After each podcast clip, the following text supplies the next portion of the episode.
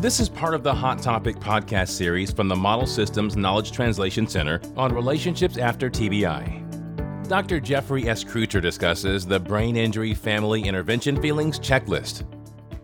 One of the things that happens a lot is uh, families will spend a whole lot of time together.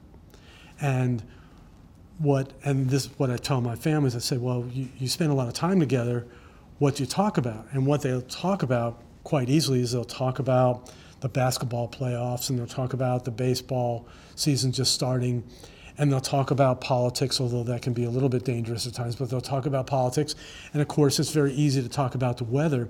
So people will spend 24 7 together, but what they won't talk about, and this is what I help my families understand, is they may spend a lot of time together, but when you talk to each of those people, what you'll find out is they all feel lonely and they all feel misunderstood. So, how is it and, and this was a clinical question for us, how is it that these people are spending so much time together, what, but they don't really, but they feel misunderstood? And what we found is that they're not communicating about important things. And what I mean by important things is their feelings. So, for example, we use questions. Uh, it's a technique we call collaborative self examination.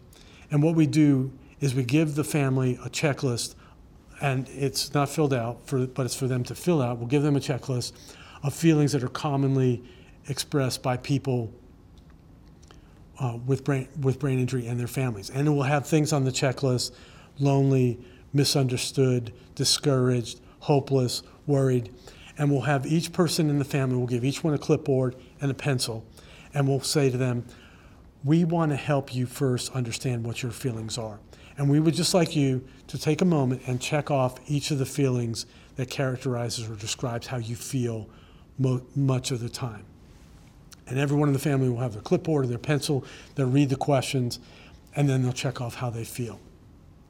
And it may seem like it's threatening to people, but it's actually not. They're, they're thinking about how they feel, they're checking off their checklist, and it's a private, it's private, they have their own clipboard. And then what we do is and, and, part of our process of meeting with families is they, they, they feel comfortable with us. We'll ask each family member to describe which items they checked off. And so the mother might say, I feel lonely, I feel misunderstood, I feel worried.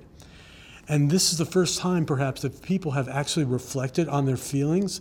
They'll talk about their son's ability to um, move around in a wheelchair or get up and down steps or his ability to remember to pay his bills, but they won't talk about their each person won't talk about their feelings. So, using the questionnaire, people will reflect on their feelings and then, through the therapeutic process, discuss and describe their feelings. And maybe the son will say, Mom, I didn't know that you were worried too. Or the father will say to the mother, I thought our son was depressed, but I didn't know that you were really depressed.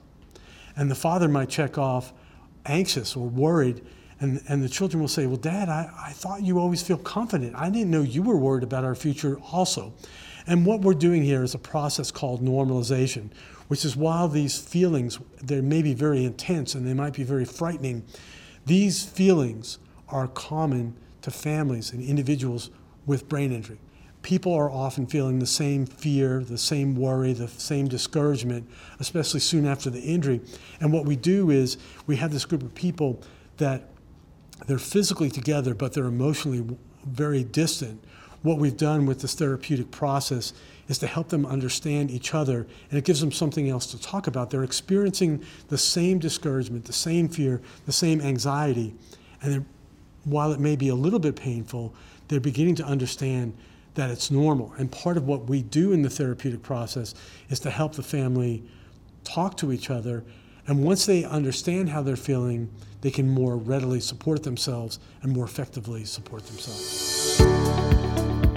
Visit msktc.org/tbi and get the answers you need from experts who conduct innovative and high-quality research, provide patient care, and work to improve the health and overall quality of life for people with traumatic brain injury. That's msktc.org/tbi.